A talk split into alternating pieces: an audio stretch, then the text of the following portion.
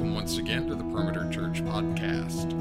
When you read the parables of Christ, do you ever ask yourself which person in the parable is you? There are five different characters in the parable of the Good Samaritan the injured Jew, the priest, the Levite, the Samaritan, and the innkeeper. Which one are you? Dr. Kennon Vaughan, lead pastor of Harvest Church in Memphis, Tennessee, continues the series Radical Love this message entitled, And Who is Our Neighbor? which covers Luke chapter 10, verses 25 through 37. Thank you for joining us today. It is my privilege today to introduce to you Dr. Kennon Vaughan, who is a Memphis native. He'll be preaching with us here in just a moment. Um, and in Memphis, uh, he grew up there, uh, became a uh, Tiger fan. Is that correct? That's right. So he pulls for the right team in Memphis. That's good. Uh, I do have a little difficulty, so I must read this to you. Um, it says that he graduated from the other school in Alabama. I, I said it in the first service and I had to repent of doing that. So, so he finished there and then uh, went on to Dallas Theological Seminary to get his MDiv. And then from there went on and uh, fin- got his doctorate at Gordon Conwell um, as well. In 2006, he founded a ministry called Downline Ministries in Memphis, which is a ministry that exists to bring life on life back into the church. It's, it's done great things in the Memphis area. It's exploded. It's gone past Memphis now. We even have a campus here in Atlanta, which I'm privileged to teach at from time to time. Randy Pope as well, Monty Starks has uh, also been involved. We're a big fan of this ministry and what the Lord is doing. He's married. He's got four kids, four boys that also, you'll hear about in a moment, also destroy his house as well. He planted, uh, in 2013, planted Harvest Church in Memphis with uh, really the hope of being a multicultural, multi generational church that's doing great things in the Memphis area. God has seen fit to bless that church in great ways. So while he is here blessing us today, and trust me, it will be a blessing that we'll get in just a moment, I want to pray for his church, for him, uh, that the Lord will bless them uh, as well. So let's pray. Father, thank you for Kennon, for the gifts that you have given to him, for the ways that you have used him mightily in Memphis and even beyond. And Lord, I pray now that you would open his mouth that he might speak the truths uh, that are from you. Would you open our hearts that we might receive that which is uh, from you as well? Lord, ultimately, we're asking that you would help us to become doers of your word rather than just hearers only. Father, would you see fit to continue to use this church, though, Harvest Church in Memphis? Um, Lord, we ask specifically that you would continue to fill him with vision that you've given him to bless Memphis through church planting, city reaching, and disciple making. So help them do what it is that you have called them to do. We thank you. We love you. Pray all this in Jesus' name. Amen. Amen. Thank you, David, War Eagle. I uh, really do consider it quite a privilege to be here with you this morning. On several levels, just in general, to be able to be here as a herald of the gospel is uh, one of the great joys of my life. But uh, even further, because the relationship I have with your pastor, uh, Pastor Randy, he has become just a great mentor of mine over these last couple years. Love his heart for um, the gospel and how that moves us to making disciples and life on life, real, authentic relationship. And uh, he has been such a just north star for me personally. And uh, in our church plant, Harvest Church, which is almost three years old, uh, he has been, he and you guys, Perimeter, have provided such a blueprint and template for how to really uh, build a culture around disciple making in the local church. And then uh, certainly through Downline. Uh, Downline has been a joy to be a part of for 10 years now. I can't believe it's been 10. And, uh, and there is a, uh, there's a Downline Atlanta now. Ben Ambule, who's a member here, and, and uh, he and Christy run Downline Atlanta. And so if you've ever had an itch to really see how the entirety of God's Word fits together, like I want to know my Bible, Genesis through Revelation, and understand more practically how to make disciples, that's really what the Downline Institute's all about. And there's one here in Atlanta, various other cities, and it's available online as well. And so I would encourage you to check out downlineministries.com if that be a desire of yours. But just want to say thanks. It's really been a um, perimeter, uh, unbeknownst to you guys, uh, through the gifts, time, talent, resources, uh, wisdom of your leaders. Um, David and Monty and, and Ben and certainly Randy have just been a huge blessing in my life, in the life of Downline, and the life of Harvest. So thank you so much. Uh, do bring greetings from um, a beautiful, sweet wife who's probably exhausted at this point because it's been a day and a half and she's been wrangling four dudes, and, um, and I'm not there to wrangle with her. And it's, uh, it's all of a two person job and then some. Uh, I was about to leave. I was praying with um, my boys, I guess, Friday night. Uh, I was flying out to come here Saturday morning, and um, little Jonathan, he's my, I've got eight, six, five, and three. And Jonathan's five, and uh, he was just really down. And, and I said, Johnny, what? And he's normally like the light of, of joy in our home. And I said, Johnny, what's wrong? He said, Oh, Dad, I just, gosh, I, just, I don't know. I, I, don't really want you to go. And, and I said, Well, Johnny, I appreciate that. I'm not going to be go, gone too long. He said, Yeah, you are. So what do you mean? He goes, Mom told me you got to go to some other country and preach the gospel. and so, uh, so hello to the long lost country of Atlanta.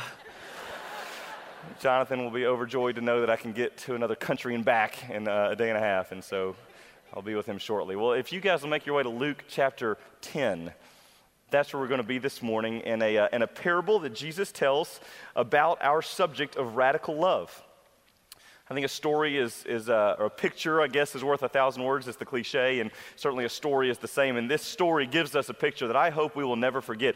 And uh, to be quite honest, it's one that if you've been raised in the church, you've probably heard, read, um, maybe even heard sermons preached on this very parable. But I'm going to pray that God would give us um, fresh ears, if we could, to hear it uh, as if we were hearing it for the very first time, that He may teach us through this uh, story that He told nearly 2,000 years ago. So let's pray and then we'll dive right in. Father, thank you so much for your word. Uh, thank you for the truth that it bears, that brings us new life, that sets us free from our sin, free to follow you, uh, that leads us into joyful obedience. And uh, God, I just ask that this morning your word would go forth and would not come back void. Let it carve away uh, the callousness of our hearts. Um, let, it, let, it, let it help us to see in, in a fresh light how, how radically you love us, that we might in turn and in response love others the same way. Teach us how to do that, Lord. Inspire us this morning through your word. And I pray that as I would preach, I pray that I must decrease because you must increase. And it's in Jesus' name I pray. Amen. So, cha- uh, chapter 10 of Luke, verse 25, um, the, the runway uh, or the on ramp to this parable is an expert in the law who stands up amidst a crowd to test Jesus. And that word test is crucial because it lets us know his motive. This expert in the law, your Bible might say lawyer, he has the idea that he is the standard bearer when it comes to all things truth according to the law. Granted, he has spent his life studying every jot and tittle of the word. He knows it backwards and forwards. He's probably memorized the Pentateuch when he was a, a young boy to, to assume ultimately this position as an adult. Um, he's an expert in the law. That's what the text says. And he sees Jesus as this celebrity young rabbi with a great following. And so he's going to see what this young rabbi knows. He's going to test him according to the standard who he views to be himself. And so he's going to test him, and he says, Teacher, he asked, kind of comes in the guise of humility, but again, we've already seen his motive. He says, What must I do to inherit eternal life? Another way to say that would be, What must I do to be saved? And, and, and there's probably something, especially if you're a long-time perimeterite, if you've been in this church for some time, there's probably something in that question that kind of makes you cringe, like, What must I do to inherit eternal life? There's something wrong with that uh, question, and I hope you feel that way because there is. Because the easy answer is, There's nothing we can do, do to inherit eternal life. In fact, the very essence of the Christian gospel is the idea that Jesus came for a people who couldn't do for themselves what only He could do, that only He could live a life righteous according to the law. Meaning, only He could then be offered as an atoning sacrifice for our sin, because only He is righteous. So He literally came to do for us what we could not do for ourselves. What must we do? Well, we can't do anything. We have to trust in Him who did for us what we can't do. So there's a flaw in his premise. And you'd think Jesus might respond by just kind of clarifying his theology, maybe lambasting him, as I kind of just did. But he's going to be much more gentle. He's going to do what's culturally appropriate. He's going to respond to a question with a question. And so in 26, he says, Well, what is written in the law? How do you read it? He knows this man's an expert in the law. He knows the entire law points to our need for a Savior. And so he says to him, Well, what does the law say you got to do? Because it does say something about what we must do. Here's what it says. And he quotes it. It's out of Leviticus 19 and Deuteronomy 6. It says this Love the Lord your God with all your heart and with all your soul and with all your strength and with all your mind. And love your neighbor as yourself. Points to a radical love. Let me just ask you this question. If you had to go before the Lord and be judged according to, and by the way, salvifically judged, like you're going to either receive or be denied salvation based on your ability to love God, the Lord your God, with all your heart, soul, mind, and strength perfectly all the time. Any takers? I don't see any hands anywhere, not even in the balcony. Me neither. Like, like, uh, like if, if I had to do that, I could tell you I'd be disqualified a million times over. I'm not able to love the Lord my God with all my heart, soul, mind, and strength, e- even for a, a, day. Like, like my, my heart is, a, is an idol factory. I'm constantly producing other things to love and worship in place of God. Do I love Him perfectly all the time? Not even close. Reveals to me my desperate need for one who is righteous in view of my unrighteousness, who could somehow take my place in judgment, one that has no sin that would become sin on my behalf that I might become the righteousness of God. Martin Luther called that the great exchange. I need a savior. I need a rescuer. By the way, we haven't even gotten to that last little love your neighbor as yourself, whatever that means. And I'll just say this I I Jesus hasn't told us who neighbor refers to yet, but if neighbor even means, uh, if it would dare to go so far as my wife, I'm in big trouble. Because I can tell you that I do not love my wife as I love myself. Maybe it's because we have four kids. I like to blame the boys for as much as I can, but, but I don't think they're the problem. I think I'm the problem. I love myself extravagantly. So it's very, there's already a, a, hard standard by which I've got to love Catherine as well as I love myself. And so literally, I'll find myself. Uh, we try to pray, hold hands, and pray before we go to sleep. And and uh, there's many nights where I just can't quite muster up the dear Lord and get into the prayers because I've got this kind of burden where I know I need to apologize, and that's so hard. I don't know why it's hard. I've been married over 10 years. It's still so hard to humble myself and say, Hey, babe, just before we pray, I just I need to come clean. I'm sorry this morning. I was in a rush and I was stressed out, and and you asked me a, a, a, question, and the way I responded, I was short and I was impatient and, um, and I was rude, and, and there was no reason for it, and I'm just, I'm sorry. Will you forgive me for that? I want to tell you guys, I have to do that over and over and over and over and over again. To constantly live in repentance because, of, because I don't love my wife as I love myself. And you know what the reality I figured out? Can't. Can't do it. Yet again, if, if I'm going to be judged according to my ability to love my neighbor as myself, and if my neighbor includes my wife, and if I've got to do that perfectly all the time in order to receive eternal life, I am disqualified a thousand times over. You know what the law has just done? It has totally wrecked my view of my own righteousness. It has left me spiritually bankrupt before God. It has left me going, oh, wow, I'm far more of a wretch than I ever thought I was, and far more in need of a God who is gracious and merciful towards me in the midst of my sin. You know what Paul would write to the Galatians? He said in uh, Galatians 2:21, he said, "If righteousness could be gained according to the law, according to obedience to the law, then Christ died for nothing." You know what that tells us? The entire law, the entire Old Testament points us, the, the end of the law is to point us to our need for a Savior, to leave us on our knees saying, Oh God, save even a wretch like me. Now, Jesus says to him, What the law say? He gave it to you, and Jesus said in 28, You nailed it. You've answered correctly. Just do this and you will, uh, you will live. In my mind, it's one of the great tongue in cheek moments in Scripture. It's Jesus with a little sarcasm. Like, that's it. Expert in the law. I mean, you got it. What do you need me for? That's all you got to do. And then you can just see Jesus turning to walk away. And, and, the expert in law is a little uncomfortable with that response. Something in him knows that he can't do this. He's, wait, wait, wait, wait, wait, wait, wait, wait, Jesus, hold up. And it says in 29, but he wanted to justify himself. Like, he can't. He probably knows he can't if he's honest with himself, but he desperately wants to be seen as righteous among men. This is the problem of most everyone who won't repent of their sin and trust Jesus. Anyone far from God, they want to justify themselves. We have entire world religions built on your ability to justify yourself, and he wants to do it so bad. So he asks Jesus a question, which is really a futile question. But he says, Well, who is my neighbor? Again, as if somehow there'll be a category small enough that he could love someone else as he loves himself. But Jesus plays along. And in reply, verse 30, Jesus is going to say, Once upon a time, he's going to give him a story which I think qualifies, it gives us the answer, it reveals in Jesus' mind what it means to love someone, your neighbor, as yourself. And here's the story A man was going down from Jerusalem to Jericho. Man, this is the third service I've preached this. Last night to today, still no reaction to that. Which shows us we miss the historical context a little bit. And that day, with the crowd gathered in tight and expert in the law, and Jesus kind of talking and, and him starting the story saying, Let me tell you about a man going from Jerusalem to Jericho, there would have been a huge gasp of horror from the crowd. Because Jerusalem to Jericho was a 17 mile stretch known as the Path of Blood.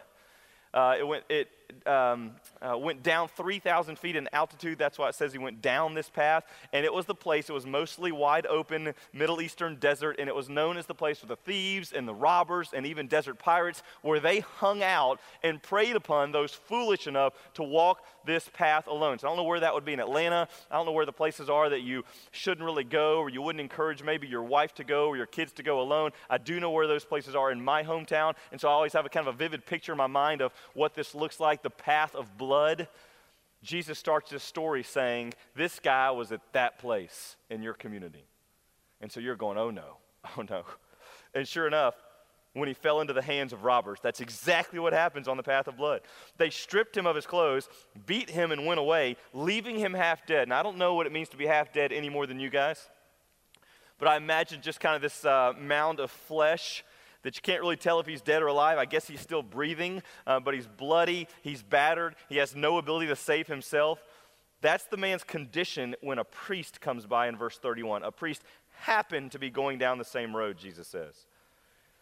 And when he saw the man, he passed by on the other side. So for a moment, there's this glimmer of hope, like a priest. The reason we're hopeful is because a priest ought to care. Like that's his job, right? He's supposed to care for people. So we're like, great, a priest. That's the only guy that could possibly help him. And for another reason, contextually, uh, a priest kind of has a king's X to be on the path of blood. It was bad karma for, for the robbers to jump a priest. Like the superstition of the day was you, you, you, don't, you leave priest alone or you'll get what's coming to you. So the priest can kind of navigate this. He's okay to be out there and he ought to care, and yet he passes by on the other side. Now, I used to just kind of think growing up, I guess it's a, he's a bad priest. I don't know, and, and maybe he is, but, but let me tell you this uh, in the story Jesus is telling, a priest coming from Jerusalem to Jericho is a priest that has just gone through three or four days of being ceremonially cleansed so that he can go and assume his responsibility as mediator between God and those worshiping God at his outpost in Jericho. He has hundreds, maybe thousands of people he is going to serve who are waiting on him. He has this one guy half dead on the side of the road that looks like it's beyond help. And beyond the fact that he's beyond help, if he goes and touches this man, defiles himself, has to go back to Jerusalem, three or four more days of ceremonial cleansing. Meanwhile, all the, the God worshippers in Jericho are waiting for a mediator so that they can present their sacrifice to the Lord. So, pretty easy rationalization to think, I wish I could have been there earlier for that guy. He's as good as gone. These people need me. And so the priest passed by. That would make sense to those hearing the story. But this next guy that comes by is a Levite. And a Levite came to the place and saw him, and he passed by on the other side. Now, this one's a little harder because a Levite's like a priest in training. A Levite would have the same ability to be on the path of blood without being harmed, but he has none of the requirements of the law that the priest has. He can touch him without being ceremonially uh, defiled. He's not going to serve in an outpost. Like, this is the perfect guy to help. Jesus said, Well, the priest comes, he passes by, and the crowd's going, Oh, yeah, but he has responsibility in the outpost of Jericho. A Levite comes by, he passes by. Now the crowd's going, Huh why would the Levite pass by? Now, this one I was pretty sure was bad Levite. And uh, until I'm telling you, I was studying this parable. I was studying the Lucan parables, Luke 10 through 19. I love these stories Jesus tells. And I was studying this one a couple years ago, and the Lord spoke to me. And usually, when He does, it's, it's a scary, convicting, humbling, repentant thing, and this was one of those. And I was literally asking the question over my Bible why does the Levite like, why is Jesus telling a story where the Levite, why does he choose to use a Levite as the man who passes by? Like, what is the point of this? Why would the Levite pass by the man in need? He's, he's a Levite, he's a minister, he's a priest in training. What's he doing? And you know what the Lord said to me? I don't know. Why do you always pass him by? And I just kind of thought, golly, that is too convicting. What's the next parable? Let's go to Jesus on prayer. And you know, I just thought about how selfish I am with my time, my talent, my treasure, the resource of my life, how slow I am to really love somebody whose life is a total mess. Like if it's quick, if you come up to me after service and say, I've got a quick question, shoot, But if you come into my office, broken, beaten, battered, collapsed on the floor, I'm, I'm, I go into stress mode. I'm like, oh my gosh, what, what do I have next? And who's going to clear my calendar? And how's this going to happen? What's going to domino? What's going to wreck my day? And I'm thinking, do we not have any other pastors available? Now, y'all don't tell the people in Memphis because that sounds terrible, doesn't it? That sounds like bad Levite. Listen, if I'm honest with myself, I come across people in need every by the way, some look just like this. Like there's a street corner two blocks from my house where these kind of guys, well, I don't know if you can say these kind of guys, but but really beaten, beaten down, battered, bruised, homeless people in our community. It's it's like the hangout spot. And it just so happens as the Lord would have it's where I drive through on the way to my home about two two to three times a week. It's on my route. And so I, I go past these guys. And at this point, I know their faces, I know some, uh, most of their names and some of their stories. Because if the light's green, there's a little thing inside of me that goes, oh, you know, I can't really stop traffic. Oh, you know. But if it's red, then there's a deal where, gosh, I've got to, you know, I, don't want to look the other way. That's clearly a pagan thing to do. I'm going to look at them. I'm going to roll the window down. I might say, hey, how you doing, Rob? Hey, Jim, are, are you doing okay? And they'll come over, and, and I might be able to have a quick conversation. All right, man, light's green, traffic. But sometimes I'm deeply convicted. Sometimes I pull over. Sometimes I get out and I say, hey, you want to walk over? And, and we'll take a walk around the corner. There's a, little, there's a little spot where we can get a sandwich and talk, and I'll kind of hear what's going on. But even then, if I'm honest with you guys, even then, I've already made a decision that, you know what? I've got 20 minutes to blow. I can love somebody because I can fit that into my schedule and not uh, get home late where the boys have destroyed the house and Catherine's frustrated and dinner and, yeah, and it's kind of wrecked the eating and she needs me to and they need me to. And I've figured out that I can manage this. Can manage this guy's need, fit it into my schedule, make it all work. And when I finish that half hour and I'm driving home, you know what I always feel? I feel really good about myself. I do. I feel really good, and, and uh, to the extent that sometimes I drive home and I wonder, why did I just do that? Like, did I just do that um, to make myself feel better about my lack of compassion for these people? Or did I do that because of the reality of my compassion, because I'm so burdened by compassion? Like, what's the truth? And when I examine my motives just for a minute, uh, I'm I'm pretty dismayed at what I find. I, found, I find a guy who, who's great at loving himself, but not very good at loving his neighbor. I found a guy a lot like the Levite in our story. But he's not the last character. Jesus says, you know what? Uh, but, verse 33, there's a Samaritan. Now, yet again, most, most of you guys kind of no reaction. Nobody's gritting their teeth. Nobody's picking up something to throw at me. But if, if you're in the crowd that day and Jesus says, hey, your priest didn't do anything, the Levite doesn't do anything, but the idea that this guy's going to do something, but a Samaritan, the Samaritan and Jews are mortal enemies, okay? So, so the point of the Samaritan story is to break down any barrier you might have in your mind which justifies your lack of love for someone else. Whether it's an ethnic thing, whether it's a cultural thing, whether it's a generational thing, whether it's a socioeconomic thing, whatever it is, that says, I'll love anybody, but obviously not my mortal enemy. Maybe it's a religious thing, maybe it's a political thing, whatever it is. Jesus goes to the worst place possible, and he's going to make this guy the guy that tears down that barrier for us, that doesn't give us any, anything to stand on when we try to protect our self righteousness or justify our self righteousness and our lack of compassion. The reason they hate each other goes all the way back to 700 BC when the Assyrians conquered the northern kingdom of Israel, whose capital is Samaria, and they put in pagans from all over the world to breed out the rest of the Israelites. And as the Israelites married these pagans, which was against the law, they began to enter worship. And so the kingdom of Judah in the south, they looked up and they said, You guys are not only Jews, you're not even Gentiles. You're half breeds. You're idolaters. You're worse than pagans. You're Samaritans. And this bitterness existed. Southern kingdom went into exile, came back, wanted to rebuild the wall. The Samaritans came down to help. They said, Get away. We are not letting you help us. Antiochus Epiphanes, uh, a world empire later, the Greeks would be going to attack Jerusalem. Samaritans said, they got out and said, Right that way. Go down there and sic them when Jesus is walking the earth. Remember the woman at the well in John 4? When he comes to her and he says, uh, Could you fetch me some water? Remember what she says to him? First thing she says, Wait, I'm a, I'm a Samaritan and you're a Jew. We don't talk. That was her big confusion.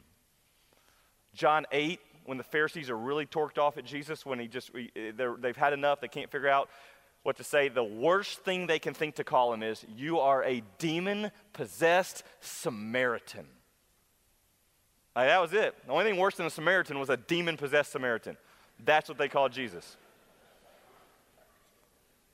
They hate each other.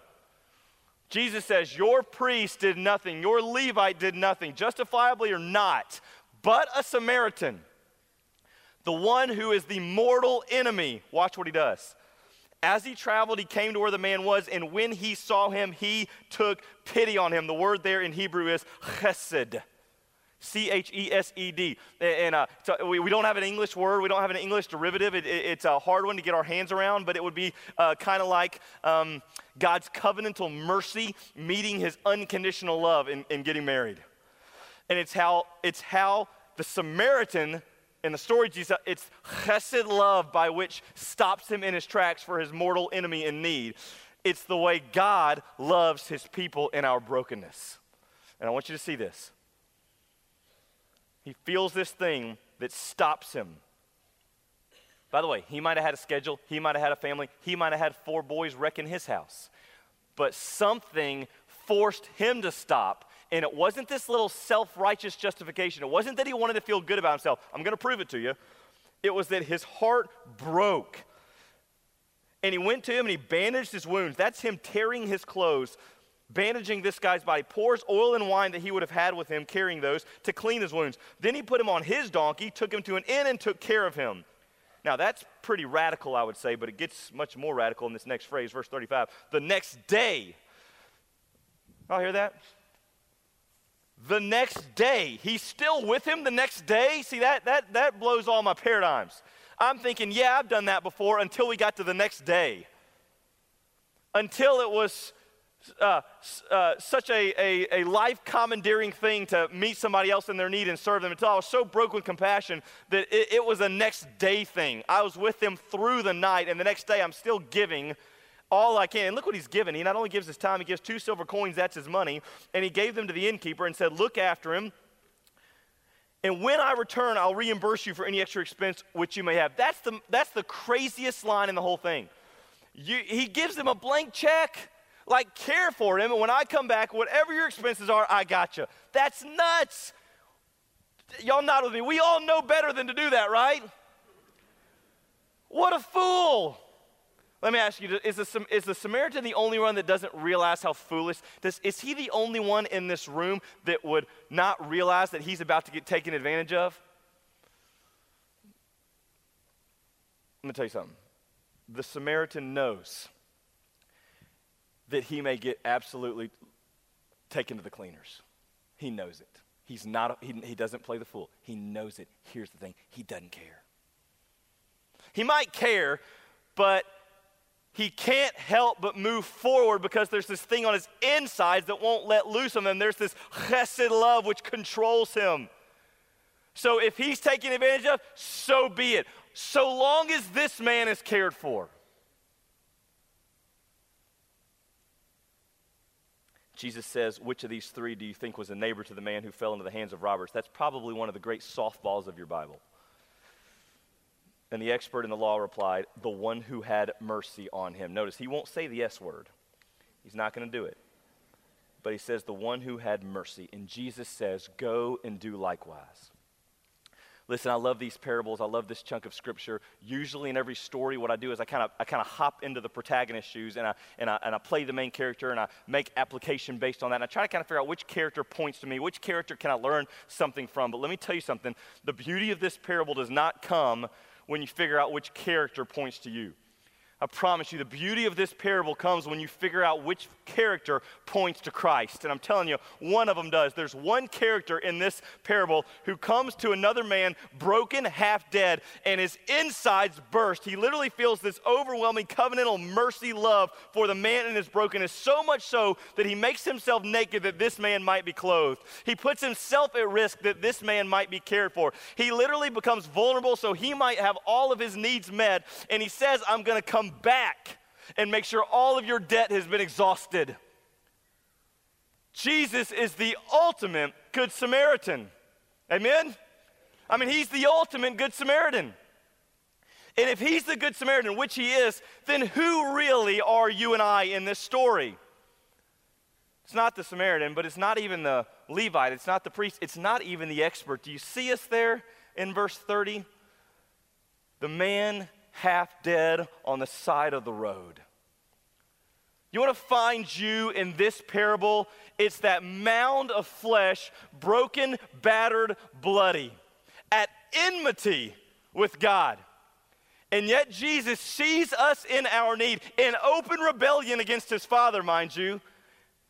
And he doesn't just pass us by consumed with the religious thoroughfare of his day. He doesn't pass us by in fear of what it would take to actually do anything about our sin. He says, Father, take this cup. And if there's any other, let me drink. And when the Father sends word to comfort him through the angel, he says, Not my will, but yours be done. Fear won't drive him away. Religious thoroughfare won't drive him away. And you know what else? The busyness of his schedule won't drive him away. He stops because he's overwhelmed with chesed love. So much so that Paul would write to the Philippians Jesus did not consider equality with God something to be grasped, but he made himself nothing, taking the very nature of a servant, being found in human likeness, and being in the appearance of a man. He humbled himself and became obedient to the death, even at death on a cross. That's some kind of love. And so he came for us, and he cared for us, and he paid for us, and he rescued us, and he redeemed us, and he adopts us, and he clothes us, and he says, I'm coming back for you. Chesed. He's the ultimate Good Samaritan. And that being true, there's just two things I want to give you as takeaways. The first is this changes what it means, at least for me, it changes what it means to follow Christ. Again, if this is Jesus if Jesus is one who walked amidst the brokenness of our messes, and the reason he didn't pass by, even in the inconvenience of those who were mocking him, spitting upon him, would ultimately hang him on a cross, whose lives made a mockery of the grace of his Father. The only reason he doesn't pass us by justly is because his heart breaks in compassion for us in our need. Now, that's Jesus. His entire ministry flows out of his compassion. And here I am called a Christ follower. If that's Jesus, then what does it look like to follow Jesus? My whole life, somehow I got in this religious routine of measuring my spiritual maturity and measuring what it meant to follow Christ merely in vertical devotion. And this parable shreds that. You cannot think about following Jesus merely in terms of your faithfulness to your quiet time. You can't. It's not how uh, uh, faithfully you give to the church or how many uh, committees you're involved in or, or how many years you've been in a journey group. It's not even how many verses you've memorized. How do I know? This expert in the law's got the whole thing memorized. His problem is he doesn't have any compassion. And the whole story is a rebuke against the religious Pharisee who doesn't know how to love radically. I'm telling you, we're in danger on this. Bible Belt Christianity is in danger on this. But we cannot measure what it means to follow Christ by anything less than our ability to feel chesed and respond joyfully by laying our lives down that others may know the love of God. They may not receive him, but that they may know his love. I, I can't possibly profess that I know how God feels about us or loves. I've never experienced any kind of emotion that deep, and I, don't, and I never will. But as close as I've ever felt to understanding chesed, I believe, is when I was 16 years old. My father had brain cancer. And in his dying months, it was hard. He was my best friend. I have two sisters. Dad and I were particularly close. And as he was dying, that was the, uh, uh, the most gut wrenching months of my life. And one morning, my, uh, I got called into the office, and uh, my mother's friend was there. Her eyes were swollen red. Uh, she was going to take me home. I knew without any words being spoken that this was going to be the day my dad was likely going to die. And I got in this car. And I remember sitting on the edge of the seat as we made the seven minute drive from my high school to my home. And I had one hand on the dashboard and I had one hand on the door handle. And as we pulled in my driveway, and I remember op- swinging that door before that car stopped rolling. I jumped out, left my bag, jumped out, ran inside the house, ran through the downstairs, around the banister, up into my father's room on the right. And I got in there, and dad was just struggling to find each breath. Like his whole body was shaking, and he just, it was like he couldn't find the air. And I ran up to his bedside. I had my mother there and one of my sisters, and I grabbed his hands. And inside of me would be what I would tell you was an inexpressible feeling. There was a desire in me, if there was any way I could possibly bring comfort into his suffering. Like I had little ability to do it. I poured out how much I loved him. I prayed over him. I spoke to him. But everything in me just wanted to comfort him in his suffering. It was as close as I've ever felt to chesed love. In Philippians 2, we know that Jesus did not come from heaven to earth in a vehicle. But if he had, I've got a vivid picture in my mind that he would have come down with one hand on the dashboard, one hand on the door handle, on the edge of the seat. Literally could not wait to get to earth. And the moment he got here, incarnated as a babe in a manger, he exploded onto the scene in a ministry that was moved by compassion, that was literally catalyzed by his compassion for those who had no ability to save themselves. Even in their mockery of his very life, his father, and the gospel, he couldn't pass by because his heart broke in compassion. And chesed love drove him to give his life away. And at the end of his ministry, before he ascends to the Father, he says to the disciples, in a nutshell, now you go and you do likewise. And if you're like me, you look at Jesus and you say, I can't, I can't do it. I can't live like you lived, and I can't love like you loved. There's just too much me. And Jesus was one step ahead of you, saying, No, no, no, listen, I will go with you and he breathed on them. And the Holy Spirit of God literally inhabits us. And let me tell you why the Spirit of God inhabits us it's so that we can see what he sees, it's so that we can feel inside of us what the Lord Jesus felt inside of him when he saw you and I half dead on the side of the road. We see it and now we feel it. And following Christ must not be measured in anything less than how we respond to the chesed love of God within us.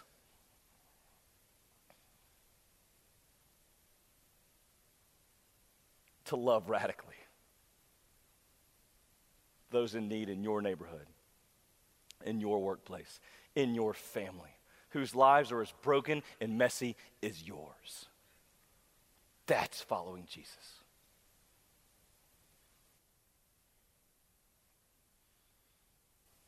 If I can give you one more, I think this changes why we follow Jesus.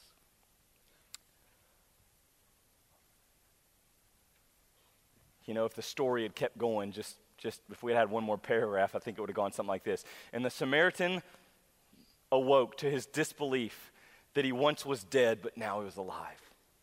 And he shouted out to the innkeeper, Innkeeper, innkeeper. And the innkeeper came and he said, Hey, uh, how, how, can, how can I help you? He said, Innkeeper, I don't know what's happened. Last night I was on the path of blood. My wife said I shouldn't. I know I shouldn't, but I was out there and my worst nightmare happened. I got jumped and they began kicking and cursing and I went down and I knew my life flashed before my eyes and then all of a sudden it went dark and I thought for sure I was dead. And now here I am, and I'm very much alive, and my wounds are tended to, and there's someone caring for me hand and foot. What has happened to me? Don't you know the innkeeper would have said, Well, you were dead, and now you're very much alive. And it was the, it was the very one who you call your enemy who rescued you. What are you talking about? It was a Samaritan. A what? A Samaritan gave his life for yours. Where is he? I don't know. He's gone. Will he be back? Yeah, he, matter of fact, he will. He owes me some money. Did he say when he's coming? No, he didn't say but I suspect it'll be real soon. You're laying there, wounds healed, life from the dead. You know what you're thinking? When you hear that the one who saved your life, he's coming again for you real soon, you know what you're thinking? From that day until the day you meet him face to face, here's the question running through your mind How in the world do I thank the one who has saved my life? And the words of Jesus are meant to just echo in our ears Go and do likewise. Go and do likewise. I'm convinced that the point of this parable is not that we identify with the Samaritan and feel good about ourselves. Think of all the good we've done. It's not that we identify with the Levite and the Samaritan and feel bad about ourselves. Think of all the missed opportunities. I don't even think it's that we identify with the expert in the law and just feel shame for always wanting to be righteous amidst our peers and even ourselves in our own eyes. I'm convinced that the point of this parable is that we identify with a man helpless, broken, battered, wretched, in need. And we're overwhelmed by a God who stopped for us, who couldn't pass us by because he was controlled by chesed love for you and I. And so he loved us radically to the point of the death on a cross. And so we go and we love radically those in need because that's how he loved us. Amen. Father, we thank you for your love. We thank you that in the midst of not just our brokenness, we weren't just sad cases seeped in sin. Uh, we were defiant. We were rebellious. We reveled in sin. We rejected truth. And somehow, even in that state, that hopeless and nasty state, you felt a compassion that led you literally to lay your life down amidst our mockery. To the point that as they hung you on the cross, you said, Father, forgive them, they know not what they do. That's radical, Lord, in your love for us. Lord, we'll never love like that unless we learn to be surrendered to your Holy Spirit that fills us, that is still compelled by compassion towards the man in need. Let us be so surrendered that we could literally be tangible expressions of your love in our homes, in our communities, in our places of work, in the gyms we work out in, in this very church. Let us love, learn to love radically because, Lord, that's how we've been loved. And we thank you for your love. It's in Jesus' name I pray. Amen. You've been listening to the Perimeter Church podcast. Perimeter Church is located at the corner of Highway 141 and Old Alabama Road in Johns Creek, Georgia. Please visit our website at www.perimeter.org for more information, to give us your feedback, and find other messages from our teaching team. Thanks for making this podcast a part of your day.